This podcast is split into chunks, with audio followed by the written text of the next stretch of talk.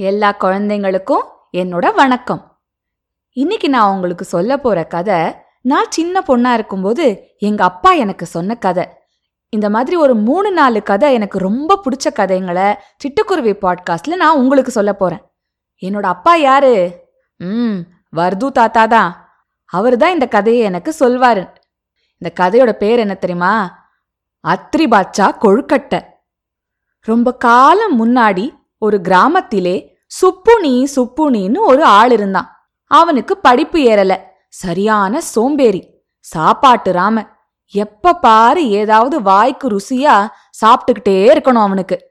அவங்க அப்பா நல்ல விவசாயி. அவரு அவனை தன்னோட வயல்ல வந்து கட்டாயப்படுத்தி வேலை செய்ய வைப்பாரு.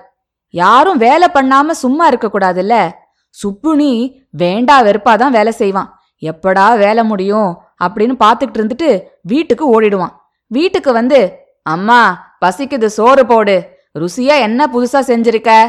அப்படின்னு அதட்டலா கேட்பான் இன்னைக்கு சோறும் குழம்பும் தாண்டா மவனே அப்படின்னு சொன்னா சுப்புனிக்கு கோபம் வந்துடும். அவங்க அம்மாவும் அவனுக்கு விதவிதமா சமைச்சு போடுவாங்க. சில நாள் அவங்க அப்பா கூட அவனுக்கு ஏதாவது சமைச்சு போடுவாங்க. ஆனாலும் இந்த சுப்புனி ஏதாவது புதுசு புதுசா செஞ்சு தர கேட்டுக்கிட்டே இருப்பான். ஒரு நாள் சாயங்காலம் சுப்புண்ணியோட அப்பா வயல்ல இருந்து திரும்பி வந்ததும் சுப்புண்ணியோட அம்மா என்ன தெரியுமா சொன்னாங்க? ஏங்க எனக்கோ வயசாகுது.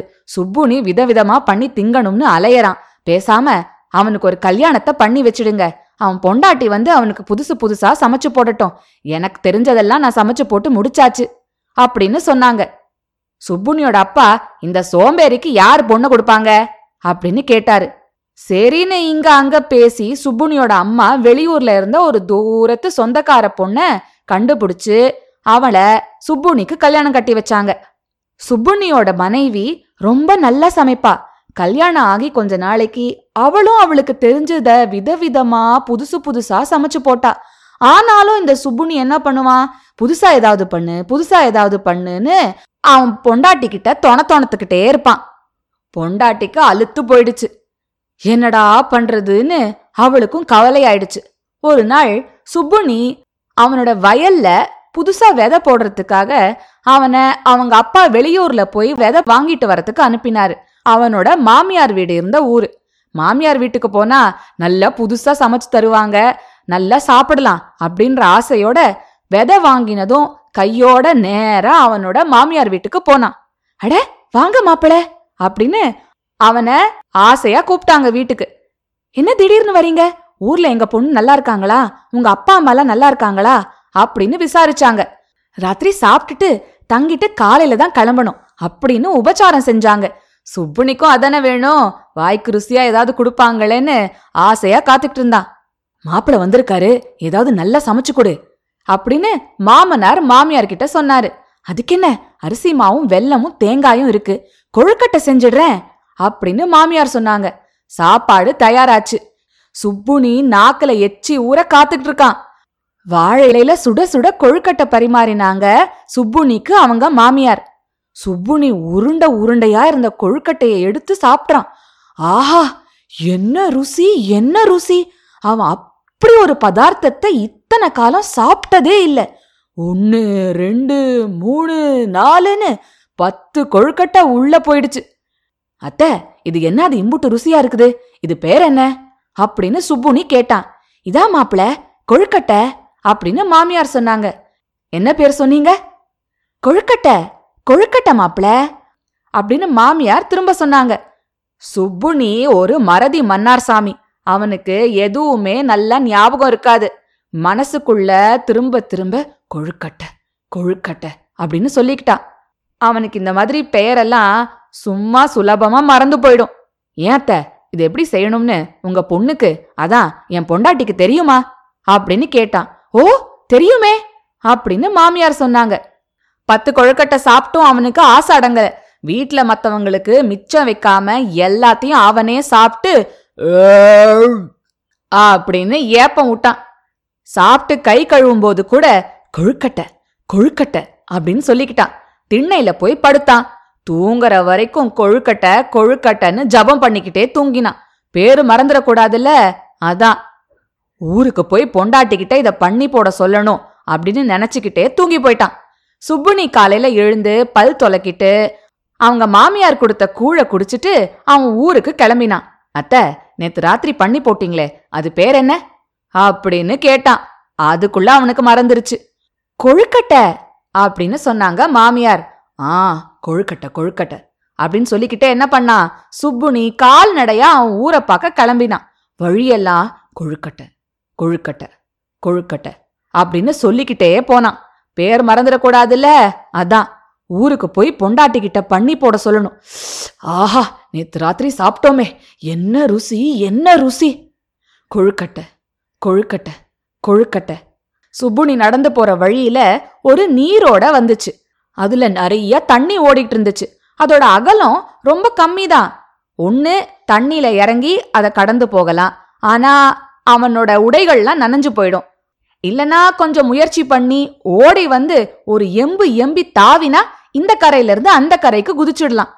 சுப்புனிக்கு அவனோட புதிய வெள்ளை வேட்டிய அந்த அழுக்கான ஓடை நீர்ல நனைக்க மனசு வரல.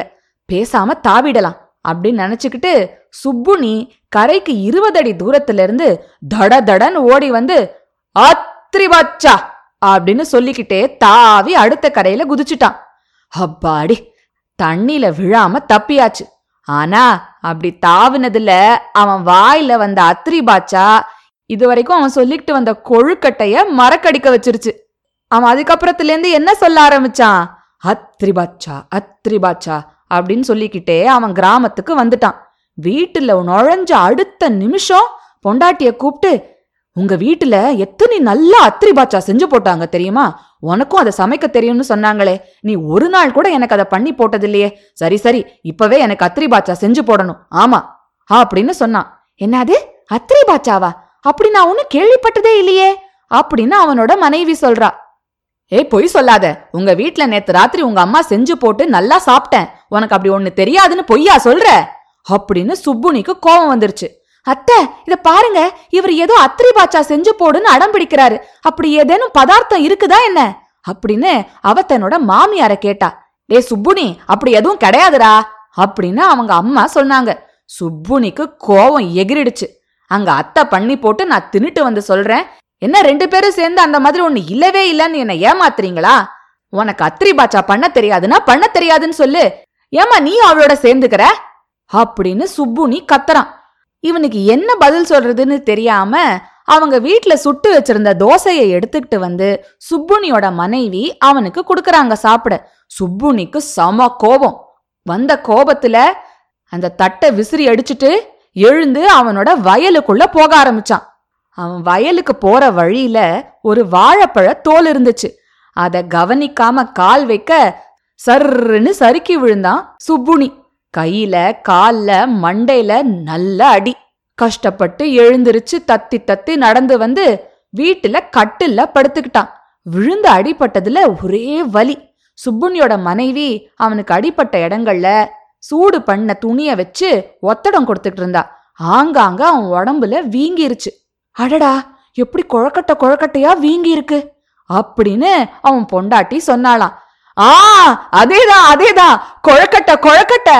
அதத்தான் உங்க அம்மா எனக்கு சமைச்சு போட்டாங்க. அப்படின்னு சுப்புனி சொன்னான் அடடா எனக்கு கொழுக்கட்டை நல்லா பண்ண தெரியுமே. அத சொல்லாம நீ ஏதோ அத்திரி பாச்சானுல சொன்ன? அப்படின்னு அவனோட மனைவி சொல்றா. கொழக்கட்டை மாதிரி வீங்கி இருந்த இடங்களை தடவிக்கிட்டே அசடு வழிய சிரிச்சான் அத்திரி பாச்சா சுப்புனி. என்ன குழந்தைங்களா? இந்த கதை உங்களுக்கு பிடிச்சிருந்துச்சா? உங்கள் அப்பா அம்மா சின்ன பிள்ளையா இருந்தப்போ அவங்களோட அப்பா அம்மாவோ அவங்களோட தாத்தா பாட்டியோ நிச்சயமாக இந்த மாதிரி நிறைய கதைகளை அவங்களுக்கும் சொல்லியிருப்பாங்க. உங்கள் அப்பா அம்மா கிட்ட போய் அவங்க தாத்தா பாட்டி சொன்ன கதையை ஞாபகப்படுத்தி உங்களுக்கும் சொல்ல சொல்லுங்க. அந்த மாதிரி அவங்க சொல்ற கதையை அடுத்த முறை நம்ம சந்திக்கும் போது நீங்க எனக்கு சொல்லணும். சரியா? இன்னொரு கதையோட சிட்டுக்குருவி பாட்காஸ்ட்ல நான் உங்களை சீக்கிரமா வந்து சந்திக்கிறேன். அது வரைக்கும் அதேதான் சிரிச்சுக்கிட்டு கிரிச்சுக்கிட்டு சந்தோஷமா இருங்க